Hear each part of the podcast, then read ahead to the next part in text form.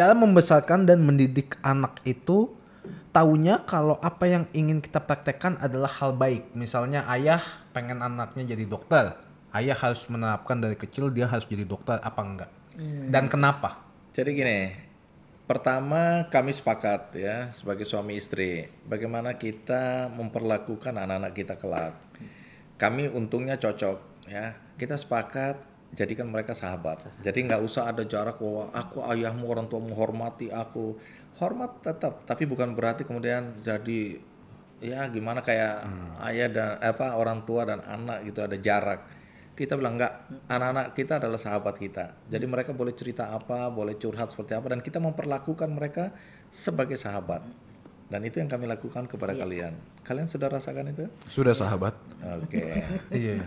Karena Karena itu berarti kalian- nanti kita kalau makan sahabat ambilkan saya sambal. Nggak pakai sahabat sih. Tinggal bilang aja ya, tolong dong kan bisa. tapi sahabat yang begitu kan biasanya berantem Andre. Iya. Iya, persahabatan rusak gara-gara Iya, itu bener sih. ya. Kan kalian bebas panggil ayah juga karena bro, apa kabar bro? Gitu Betul. kan. Kan ayah nggak nggak merasa kemudian dikecilkan atau merasa disepelekan sebagai ayah, ya. Karena fine fine aja, asalkan nggak kurang ajar kalian nggak pernah kurang ajar sama kami. Nah itu itu kesepakatan kami karena eh, ayahnya ayah ibunya ibu juga sama menyenangkan. Nah ayah ibunya ayah Sabar-sabar ya. Oma, oma. nggak nggak usah dipikirkan. Oh iya iya Oma, sorry, sorry. Iya, eyang Nah, dan eh, om, om oh iya, nah selesai deh. juga melakukan hal yang sama. Jadi kami meniru. Iya ya, enak sekali kalau jadi anak diperlakukan sebagai sahabat, sebagai teman. Kalian kan bisa ngomong apa aja di depan ayah ibu, santai aja kan, gitu. Bahkan ngomong pacar, ngomong apa aja bebas. Kita nggak menjudge bahwa kamu anak nggak boleh begini, nggak boleh nggak ada, ya. Jadi itu yang membuat eh, kami punya kesepakatan. Kemudian Kita eh, dulu punya eh, yang rapat ket- kalau itu keterbukaan. Kalau ada keterbukaan. masalah kan kita omongin di depan rapat ya, di depan meja makan maksudnya. Eh, kenapa ada persoalan ini, persoalan itu. Kita bebas karena ayah dan ibu mencoba menjadi orang tua yang demokratis. Kalian kan bisa berdebat sama ayah, bisa berdebat sama ibu. Zaman dulu kecil kan, kalian aku nggak setuju. Misalkan kita selalu eh malam hari ini kita makan di mana, itu selalu kita tawarkan, kemudian kita diskusikan dan akhirnya kesepakatan bersama. Itu sudah terlatih dari dulu, dari Hiburan kecil kan. Tidak ada kemudian ayah ibu bilang kita makan di mana, anak-anak kita makan di sana, kalian harus ikut kan? Enggak. Iya, iya, Betul, betul. Sampai hari ini kan kita biasa membicarakan sesuatu. Eh, yang ada keharusan apa ya? Belajar bahasa Inggris itu. oh iya waktu itu. Pastinya dong. Kelihatan banget sih ayah ibu menuntut itu. Iya enggak? Like naturally speaking kan? Iya. iya. Tapi ayah kenapa kan banyak teman-teman aku juga atau mungkin teman-teman malu juga bilang bapak gua harus masuk gua ke dokteran. Nah, kenapa Oh, ayah enggak? Ini juga menarik ya. Jadi ayah kebetulan ini kan di latar belakang dari keluarga miskin, kemudian tanda kutip dipaksa masuk ke sekolah teknik menengah STM atau SMK sekarang ini jurusan mesin. Padahal ayah nggak happy. Ayah ini sejak kecil adalah orang yang suka bahasa. Jadi kecenderungannya ke sastra gitu kan, makanya bikin puisi itu pintar ya, Eh, bikin kelompok-kelompok cewek dengan puisi, dengan gambar, karikatur, pintar ayah. Nah, ayah merasakan kalau anak-anak dipaksa masuk ke bidang yang dia tidak suka, itu ada penderitaan. Nah, ketika ayah tahu ayah suka eh, bahasa menulis dan ayah bekerja sebagai wartawan, ayah happy banget, bahagia sekali. Oh, artinya apa? Anak-anak dibiarkan menemukan lentera jiwanya.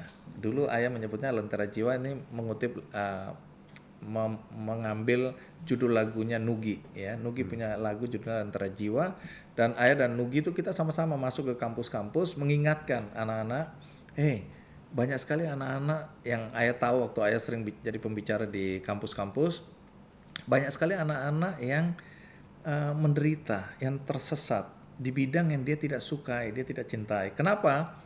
Nah, menjawab pertanyaan tadi, karena ada orang tua dokter, dia senang jadi dokter, dia bahagia dan dia merasa dokter itu terhormat, dokter itu bisa eh, kaya secara materi dan seterusnya, maka dia bilang kamu jadi dokter, kayak ayah dan ibu misalnya kalau orang tuanya. Jadi anaknya didorong harus masuk ke fakultas kedokteran. Padahal anak-anak punya mimpinya sendiri. Khalil Gibran kan bilang, ketika busur itu sudah eh, anak panah sudah melesat dari busurnya, dia bukan lagi anakmu. Jadi mereka mencari jalannya sendiri. Ayah dan ibu punya prinsip yang sama. Kadang-kadang ayah dan ibu kan kepingin dulu ayah bilang, ayo dong salah satu di antara anak ayah jadi wartawan juga, karena ayah mencintai dunia ini. Tapi kami sepakat, biarkan anak-anak memilih bidangnya yang dia sukai, dia cintai. Karena hidup ini kan nggak melulu ukurannya uang, walaupun uang penting ya, bukan berarti nggak penting. Tapi kalau hidup hanya mengejar uang, belum tentu kebahagiaan itu didapat. Kita lihat aja, banyak eh, orang-orang kaya udah punya segalanya, kenapa dia korupsi ya? Padahal dia udah punya empat mobil, lima rumah dan sebagainya, dia masih korupsi karena dia menuhankan materi. Jadi nggak pernah cukup kalau itu. Jadi uang yang dikejar terus menerus gitu lah. Dan dia nggak menemukan kebahagiaan itu. Jadi kebahagiaan itu itu melekat pada apa yang kita sukai, yang kita cintai. Dan biasanya kalau kita mencintai sesuatu dan kita bekerja pada bidang itu ya sukses tinggal tunggu waktu ya. gitu. Ayah senang Uang itu mengikutinya. Ya, ayah senang ya jadi wartawan ya otomatis di bidang ini relatif ayah dianggap sukses. Karena ayah bekerja melebihi apa yang dikerjakan orang lain. Tadi kan ibu bilang soal iya ayah itu rajin. Sebenarnya bukan cuma rajin itu karena ayah happy. Ayah suka. Orang lain mungkin terbebani dikasih satu tugas, dua tugas sehari aja udah mengeluh. Ayah melihat dari perspektif yang berbeda. Loh, ini menarik sekali ketemu si A. Orang ini hebat sekali. Aku kepengen sekali ketemu dia. Bisa wawancara dia kebanggaan. Dan ayah menikmati. Di samping di satu sisi di satu sisi ayah karena pendidikannya ini terlalu serius memang. Di satu city. iya. Teringat pacar ayah yang dulu. Dulu ya namanya Siti. Sorry, sorry, sorry, sorry. Siti milik kita Tapi nggak apa-apa, ini lanjut. Ini kan ini juga supaya lama Pembelajaran. pembelajaran. Ya, buat anak muda penting ini, ya. Jadi di satu sisi ayah melihat bahwa ayah kan punya keterbatasan dalam pendidikan. Ayah kan drop out ya. Sama dong kita bro. Oke, bro. Iya. Mame. Eh, dia Nggak usah ketawa ya. Eh, apa ya bu? Ah, Nggak usah iya ketawa lah. Nggak usah ketawa, Iya, Bu. ini Aku Sedih sedih deh, aku juga sedih deh. sedih, sedih. S1. tapi nanti kita bisa diskusi mengenai ini, Bu. Nanti aja kapan-kapan. Ibu kan menganggap bahwa aduh kamu tinggal Ya, jadi. Jadi. Nugi juga gitu. Nugi itu tinggal di wisuda dia memutuskan berhenti dan dia menekuni musik. Itu lentera jiwa aku bu. Tapi Nugi menyelesaikannya. tapi eh, tanpa mengecilkan arti kampus ya kan dia udah banyak belajar udah praktek dan ketika dia ke kampus dia melihat kok ilmunya Segitu-segitu aja. eh, mungkin cocok buat bidang eh cocok buat anak-anak level tertentu tapi ketika kamu udah praktek sama seperti ayah. Ayah ketika jadi jurnalis ayah kembali ke kampus mau disuruh ibu udahlah paling tidak kamu sarjana lah. Coba back to campus. Begitu ayah kembali yang ngajar ayah dosennya ini yang selalu nyontek ayah. Ayah dan ilmunya ya maaf ya ini nggak mengecilkan. Itu penting tapi ayah udah lebih advance. Jadi banyak sekali diktat waktu itu yang udah ketinggalan zaman. Jadi waktu itu kan kita kan nggak bisa belajar dari uh, Web. uh, ya dari pokoknya internet apa segala macam. Jadi kalau apa yang diajarkan oleh dosen di kampus itulah yang kita terima. Jadi kalau dosennya nggak berkembang ya kita nggak berkembang. Karena ilmu itu cuma adanya di dosen dan buku-buku. Ya. Padahal buku dulu kalau di Amerika bukunya terbit lima tahun kemudian baru ada di Indonesia ter- iya. ya, terjemahannya. Kalau bahasa aslinya mahal sekali. Jadi kita terbatas. Nah sehingga ayah waktu diskusi tentang Marlo, Marlo ini kan tinggal tik selesai kan? Betul. Ayah bilang sudah nggak apa-apa. Karena sekarang trennya orang tidak lagi melihat ijazah, melihat portofoliomu. Kamu bisa apa? Ya coba dites. Kamu punya ijazah segini, wah IP-nya tinggi, tapi kemudian coba bikin itu eh, eh, eh, nggak bisa, alah sudah minggir. Jadi sekarang orang lebih melihat kamu bisa apa, buktikan. Begitu dibuktikan bisa masuk. Jadi kayak ayah itu mulai transisi ketika memilih eh, wartawan-wartawan masuk ke Metro TV waktu itu. Banyak sekali kan pertama ayah pilih-pilih dulu, wah universitas yang Yang hebat-hebat dulu. tinggi. Kemudian kita saring lagi IP-nya yang tinggi-tinggi gitu kan. Nah, begitu ketemu wawancara, aku bilang, aduh kok dodol padahal ini sini tinggi ini ya. Minggir. Udah kita mengais-ngais dari universitas yang nggak terkenal, yang gini-gini kita lihat lagi, kita panggil, "Loh, kita menemukan berlian. Nih. Nah, jadi Lu tuh berlian loh. Thank you, gue jual ah. ini contoh yang lain. Oh, bukan dia ya pastinya. Iya, iya. Ya, tembaga lah mentok gue. tembaga. Artinya gini, ini minta maaf kepada para ibu yang senang ya harus anak-anak harus didorong untuk menyelesaikan pendidikan. Betul. Tapi jangan kemudian itu kecewa ketika anaknya mungkin ya memilih bekerja sehingga itu juga punya peluang sukses ya. Kayak ayah drop out tapi ayah mencintai pekerjaan itu di bidang itu bahkan Dapat beasiswa ada beasiswa wartawan juga. ayah yang adalah dulu dosen ayah.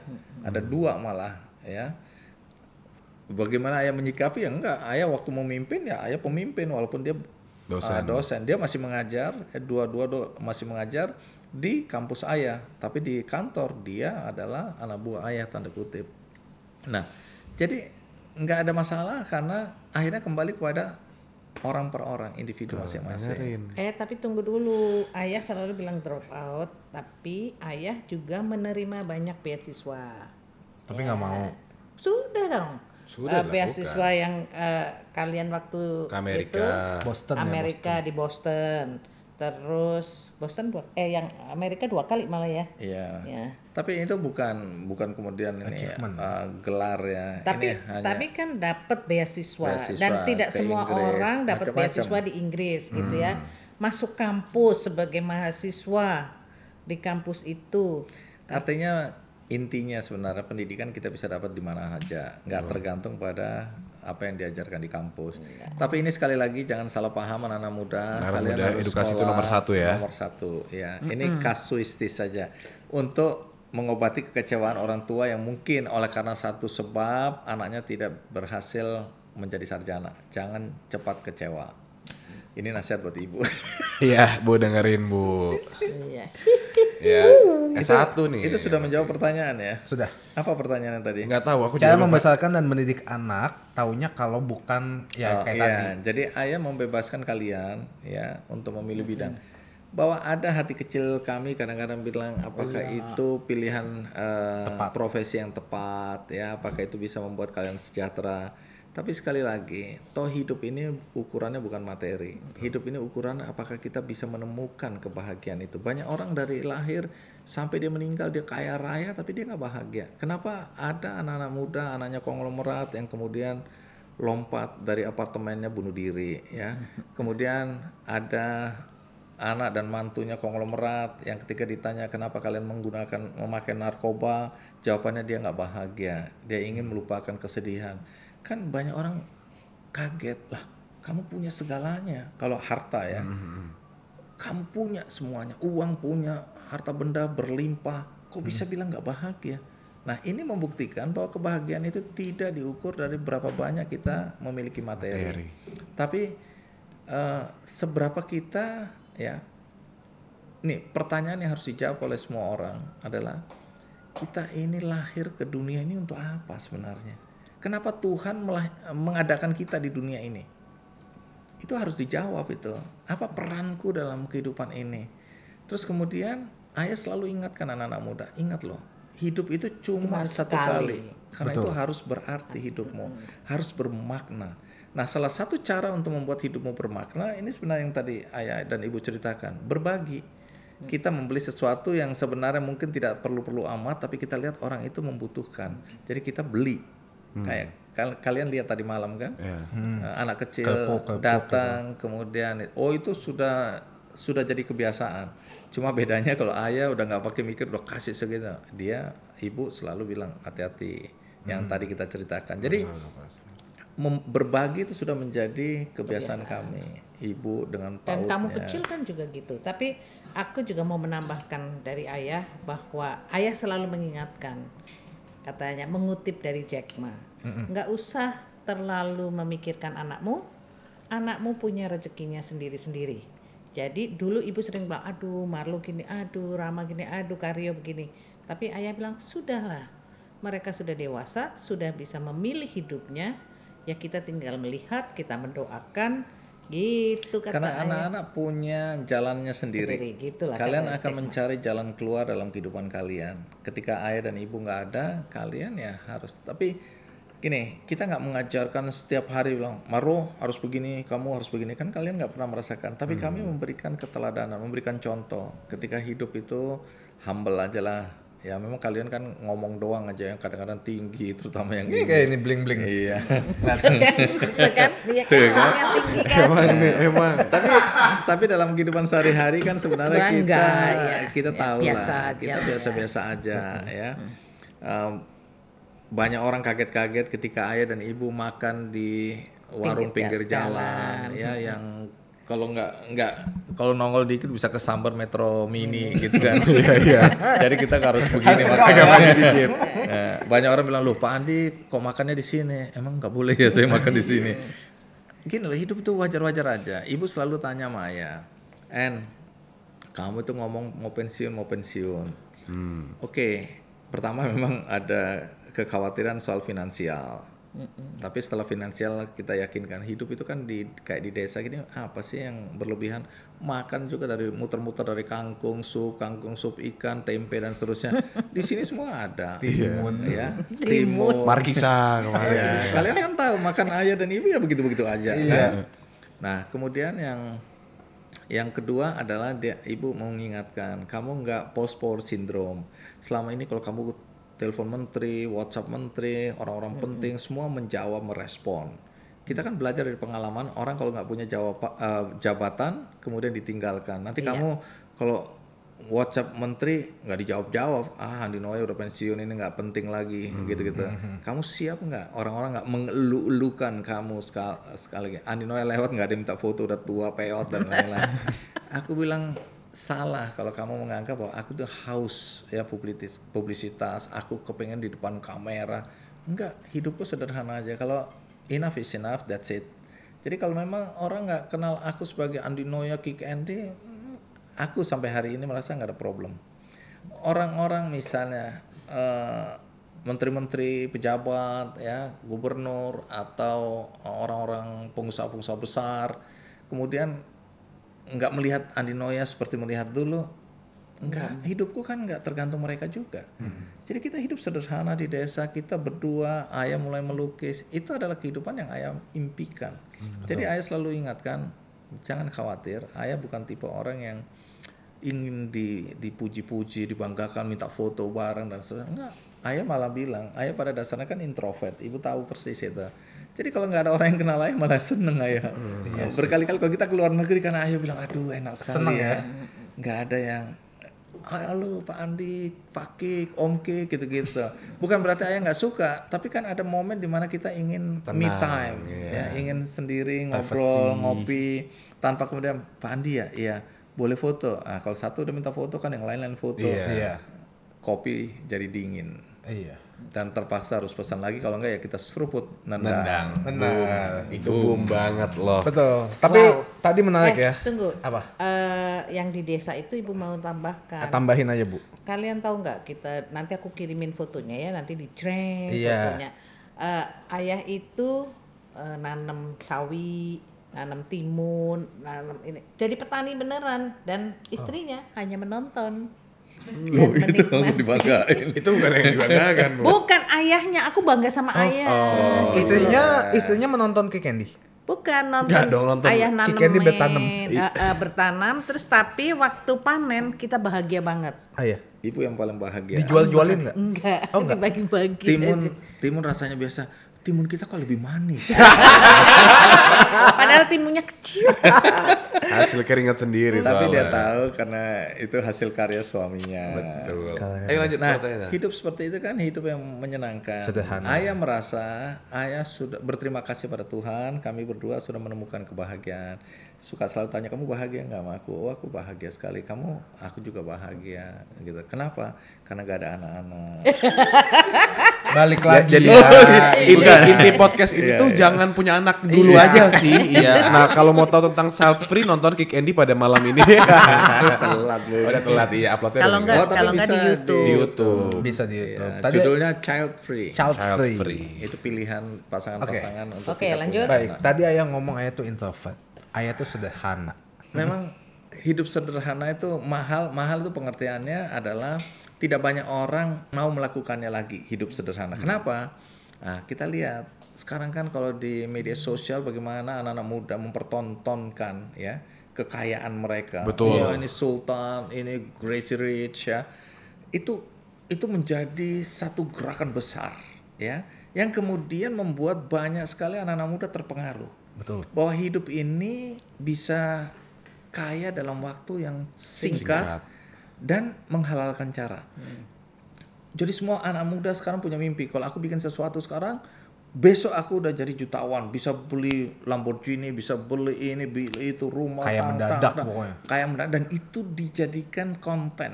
Ya, lepas dari ada yang bilang enggak itu kan untuk konten aja. Sebenarnya saya hidupnya enggak begitu. Iya. Tapi apa pun juga, ini menurut saya berbahaya.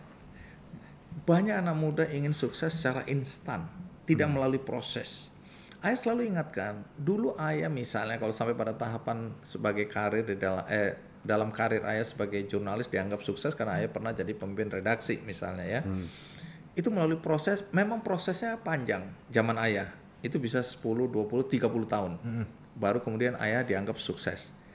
Nah, di di era teknologi digital ini kalian bisa mempersingkat proses itu cicak. Oh, itu cicak. iya. Kita nggak pernah denger di Jakarta nggak ada. Iya, ada cicak. Nggak ada. Nanti ada tokek. tokek, ya. Ah. Oh, di Jakarta nggak ada juga. nggak ada toke Nggak kalau ada di Jakarta. toke. Tapi di Di sini- sini pernah ibu bilang, eh kita usir. Jangan. Suasana desa itu diperkuat oleh suara kodok, toke, dan kereta api di depan itu. iya benar kereta. Itu mahal, Bung. Mahal. Bung siapa tadi? Marco. Oke. Kali ini? Naufal. Oke, Bung Noval. Nopal, nopal. jadi gini. Jadi kalau kita bicara itu, jadi memang hidup sederhana jadi mahal. Iya. Karena anak-anak orientasinya adalah sukses itu ukurannya materi, kebahagiaan itu ukurannya materi. Tapi Iya, faktanya kita lihat situasi dan kondisi terakhir kan hancur lebur. Hancur bukan hanya dirinya tapi keluarganya, Iya. kasihnya, orang-orang terdekatnya. Semua muanya. Ya. Sehingga menurut ayah ya, kita harus kembalikan kepada hakikat kehidupan manusia. Banyak juga ya eh, negarawan, orang-orang yang kita anggap negarawan yang waktu ribut-ribut pilkada misalnya ya dengan politik identitas, itu kalimat-kalimat bijak mereka, kehidupan sederhana mereka, naik sepeda di Jogja, pakai baju batik yang relatif lusuh ya, ter- anu, bukan mewah ya mereka naik. Padahal kalimat-kalimatnya menurut saya dahsyat sekali tapi nggak ada harganya. Mereka orang-orang ini diremehkan. Orang-orang lebih melihat pada orang-orang yang berdasi naik mobil mewah ya. Padahal koruptor itu. Jadi orang menghargai bungkus ketimbang isi. Nah kita harus kembalikan bahwa kita menghargai orang bukan karena dia pakai kain seperti ini ya. Berapa nih? walaupun aneh kita tetap Aneh. anggap bahwa ini hanya kemasan Kemasan. Lusuh, iya jelek, Makanya jangan kasih hanya pakai tempat kaos dia. kaos, kaos putih begini, doang. iya. kaos murahan Indomaret.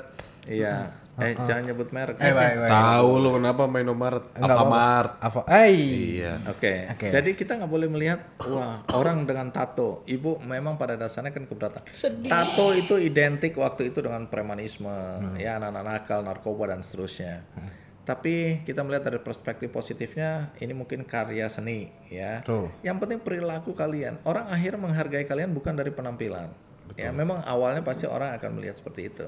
Tapi ketika orang berinteraksi dengan orang-orang yang sebenarnya layak untuk dihargai itu akan kelihatan kualitas mereka. Jadi kalian anak-anak muda juga harus melihat seseorang bukan dari berapa besar berapa banyak hartanya berapa kaya dia karena nilai itu nggak abadi yang abadi adalah karakter dasar orang itu orang itu humble orang itu punya pemikiran-pemikiran yang baik untuk bangsa ini kata-katanya ditata sedemikian rupa nah kalian belajar dari situ Kata-kata kita juga kita tahu sedemikian rupa buat kita blunder kan, tapi nggak blunder-blunder aja.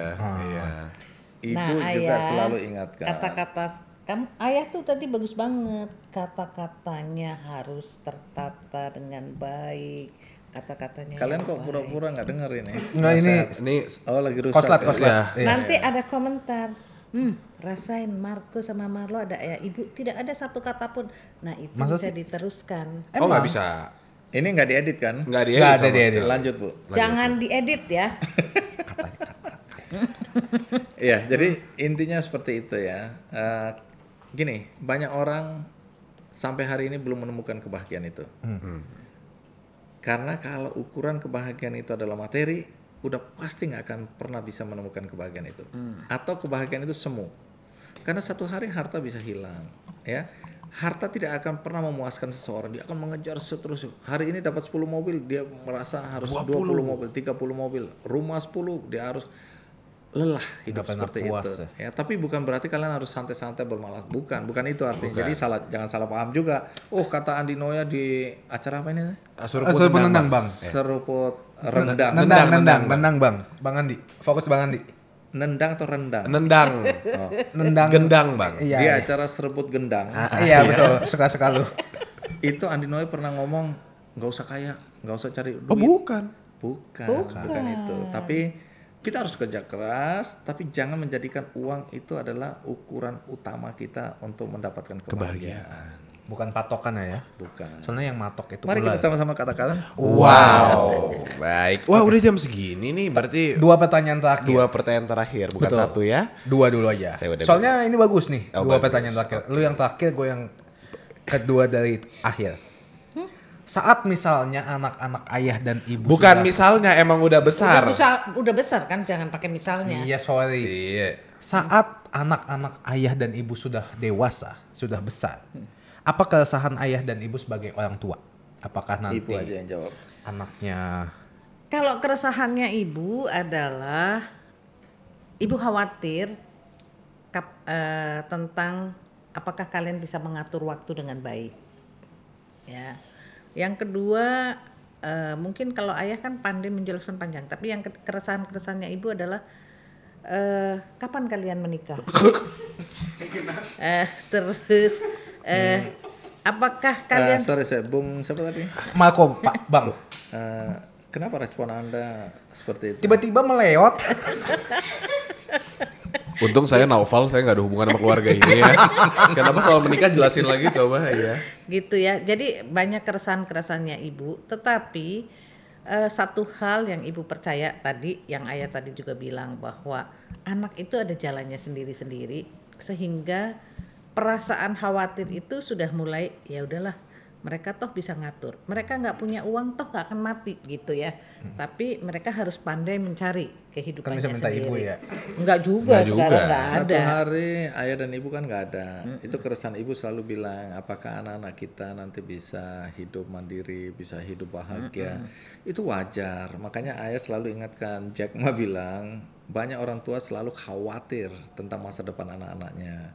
Wajar. Jadi nggak ada yang salah di sini. Tetapi biarkan anak-anak itu tumbuh dengan uh, cara, Cara mereka, mereka mengatasi masalah-masalah dalam kehidupannya mungkin berbeda dengan para orang tua. Jadi kita nggak usah terlalu banyak terlibat campur tangan. Yang penting ayah dan ibu selalu sepakat kita menjaga diri kita.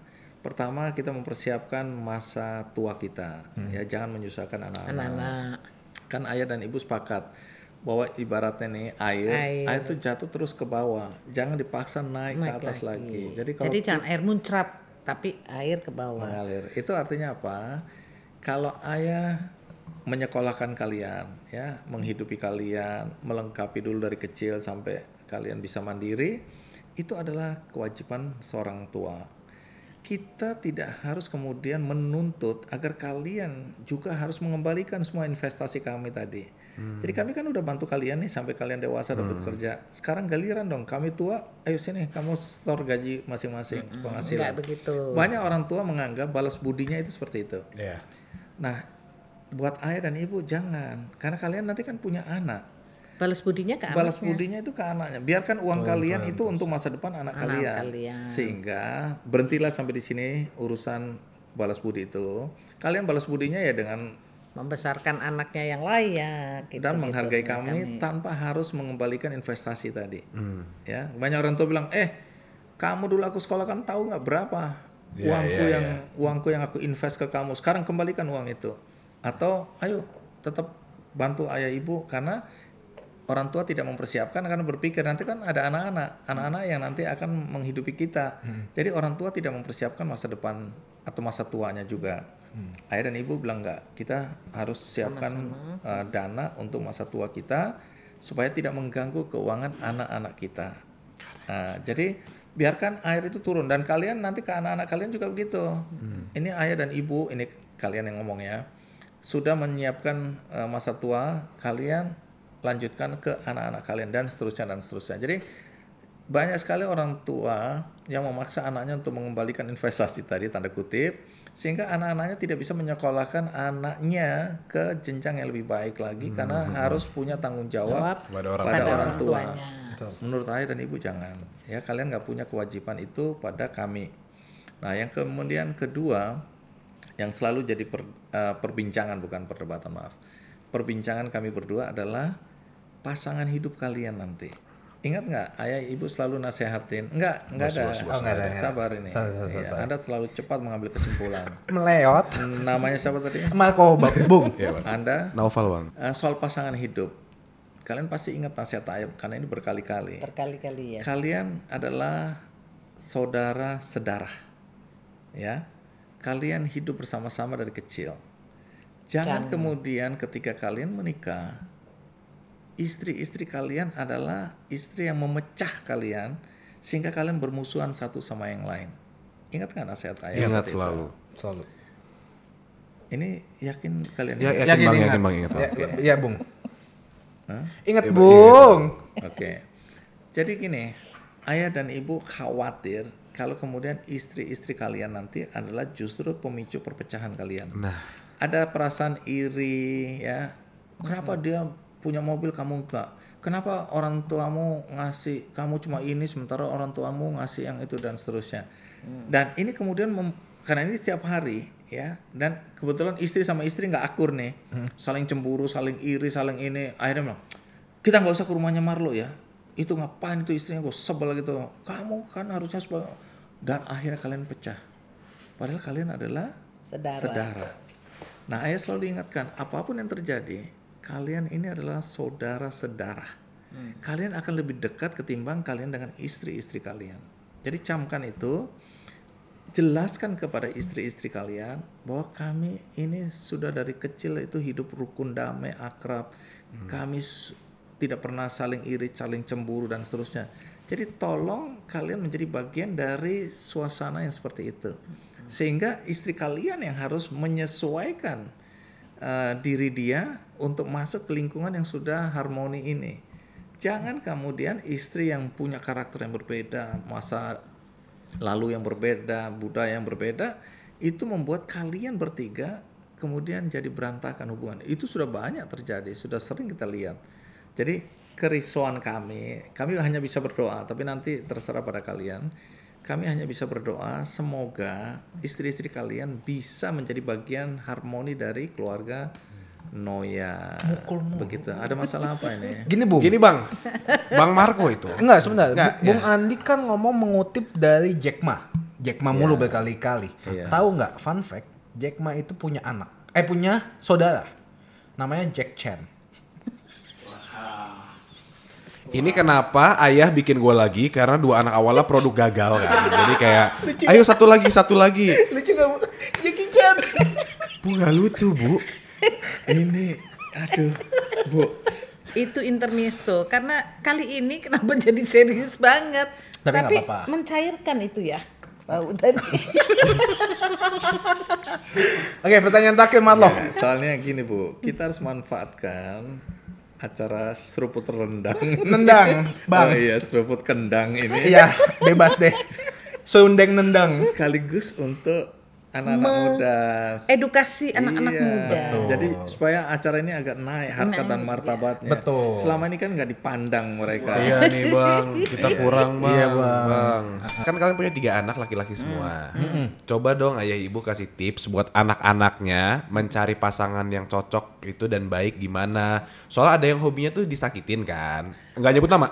Iya, nggak nyebut Gini nama. loh, Ya. Temboknya. Wih bos dengerin bos. Ah iya, so, so. gini loh.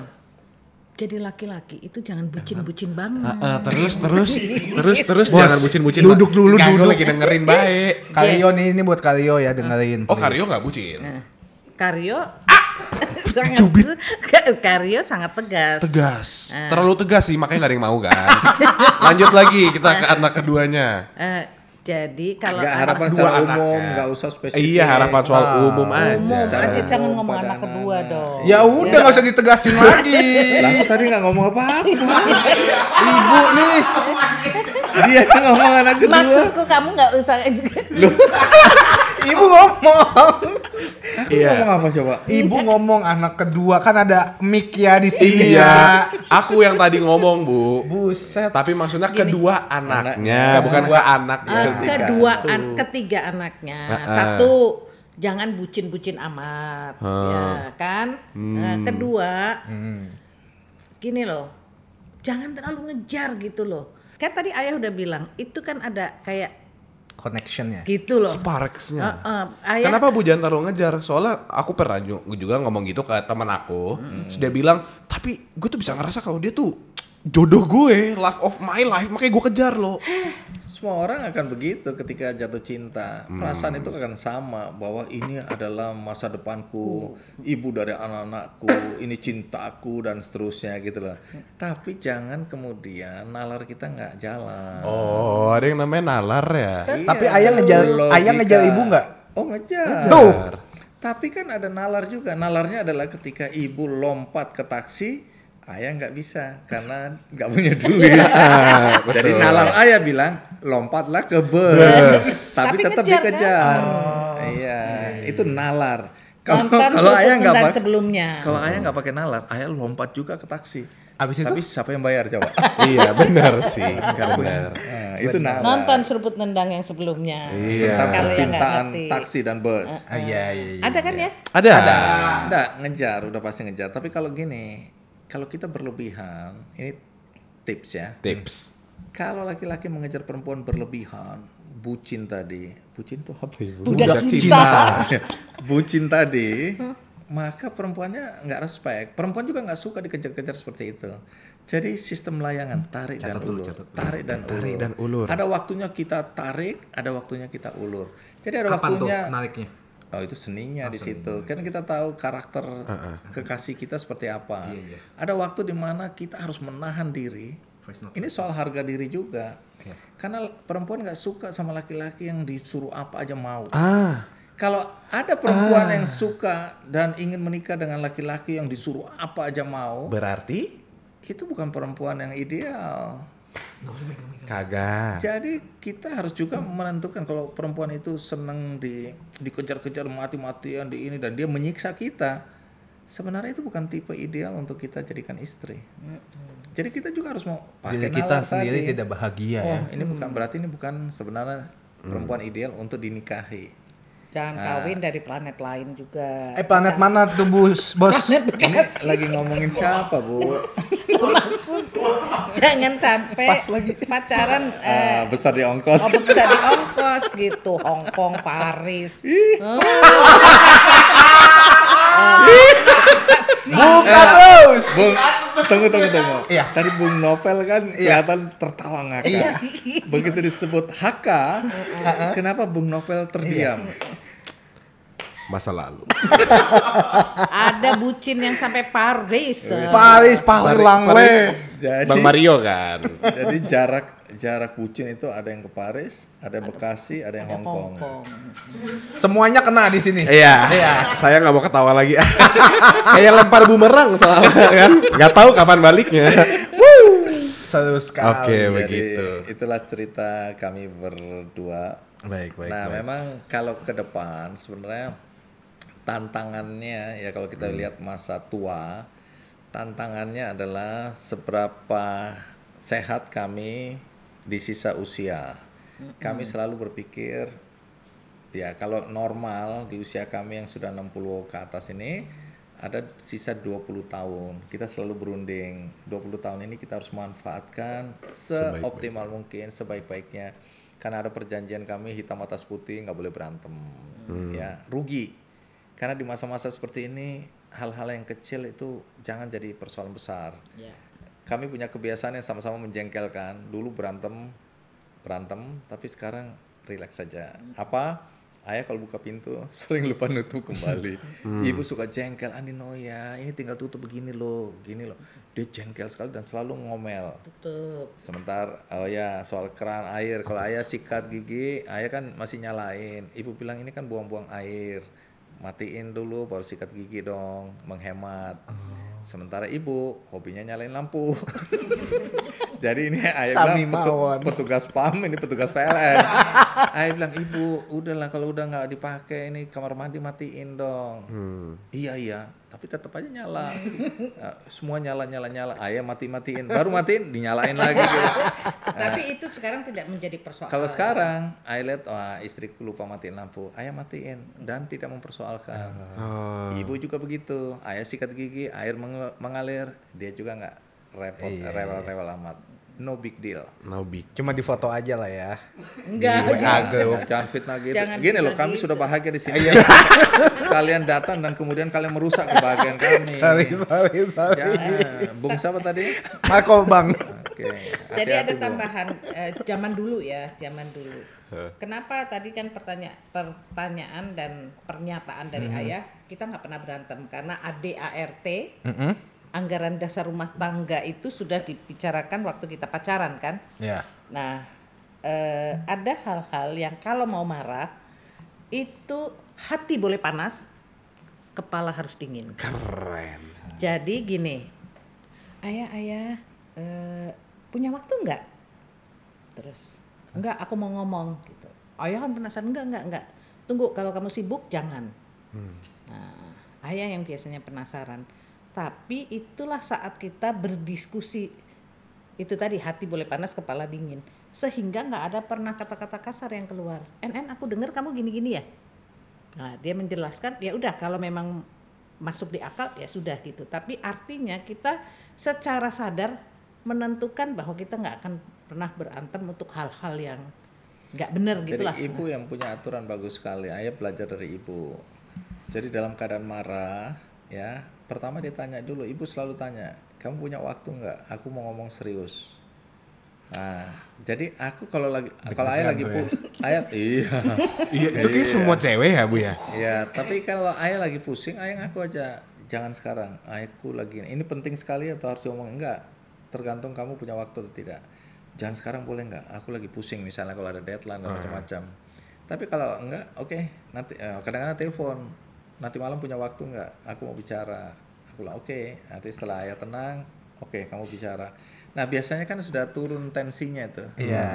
Nah, tapi kalau hari itu ada apa-apa lewat telepon, wah itu kan itu kata-kata saling yang menyakiti kasar, itu. saling menyakiti Nah, gitu. itu Harus seperti, diingatkan. seperti apa tadi paku yang tertancap di Pohon. pohon, dicabut. Masih ada lukanya. Ada bolongan. Oke, jadi itu adalah luka yang akan tertinggal. Jadi kadang-kadang kita kalau lagi marah kan pengen sekasar-kasarnya kita mengata-ngatain orang yang kita marahin. Cintai padahal ya. Iya, padahal pada- dicintai kan. Dicintai. Itu kan sesaat aja. Nah, jaga. Lebih baik tahan diri. Luka- Ibu juga biasanya menulis. Nah, ibu juga menahan dirinya kalau dia lagi jengkel sama ayah, marah sama ayah, dia menulis. Nah, itu sudah segini tumpukan. Oh iya. Iya iya iya iya, benar benar benar. Kapan diterbitin dong? Kapan tuh? Waktu mau diterbitkan saya bilang jangan. iya iya panik ya. Oke, jadi masa depan ayah dan ibu ayah harapkan satu sehat. Amin. Kami udah senang tinggal di desa seperti ini. Terus kemudian tidak ada hal-hal prinsip yang masih mengganjal. Mudah-mudahan dikaruniai mimpi ayah yang betul-betul adalah kalau sama sekali sudah tidak ada pekerjaan, ayah ingin melukis. Ya, ayah kan suka musik jazz di desa sini. Tengah malam kita dengerin musik sama-sama Blues, musik blues, blues, situ jazz ya. Terus kemudian ya ibu ibu kadang-kadang bilang, ya tapi kan kita nggak bisa ke mall dong, gitu kan? Masih aja Satu-satu. masalahnya. Tapi aku bilang nanti kebutu- ada, kebutuhan ada kita juga. beda. Kalau dulu karena ibu suka kumpul teman-temannya, jadi Hmm. ke mall ngopi-ngopi dan seterusnya. Tapi ketika datang waktunya kebutuhan itu kan berkurang. Jadi nggak- apalagi kita punya mesin kopi di sini. Nah, Iya. dia bilang, Mewah banget nih tempat. bikinin aku kopi dong karena ayah yang raciknya katanya enak Iya. memang males aja dia. Padahal malu. nah jadi ayah ibu kan kuliah lagi jadi kuliah eh, online jadi waktunya sibuk sekali pagi-pagi udah di depan komputer udah belajar Nah, ayah kalau nggak ada rapat, ayah bikinin kopi, ayah kasih ke ibu satu, ayah satu. Dia men, m- apa menyeruput di sana, ayah menyeruput di sini. Kau di sana, aku di aku di sini. sini. Mari dansa terus asik. Iya. Wah, tidak terasa. Aduh. Terasa. iya, iya, sorry, sorry. Ini kan kita harusnya udah makan malam ini. Baik teman-teman yang udah nonton sampai bertemu di episode dengan ayah ibu selanjutnya yaitu dua bulan lagi. Uh, kalau kalian punya pertanyaan seputar uh, episode tentang ayah ibu, Hubungan, hubungan apa pun keluarga. bisa langsung tanya di komen di bawah. Kita nanti bakal tanyain di episode selanjutnya. Betul. Saya Naufal. Saya Mako. Saya Ibu Upino ya. Dan saya Mr. Kick. Oke. mengucapkan selamat uh, Lebaran. Minal aidin. Mohon maaf lahir dan batin. Mohon maaf bila ada kesalahan kata-kata dari seruput endang selama ini yang mostly disengaja. Tapi mohon maaf, semoga di tahun ini kita bisa lebih baik ya. Betul, betul, betul. Dan kami ucapkan Terima kasih banyak setelah setia menonton ini. Oke, sampai ketemu di episode selanjutnya. Dadah.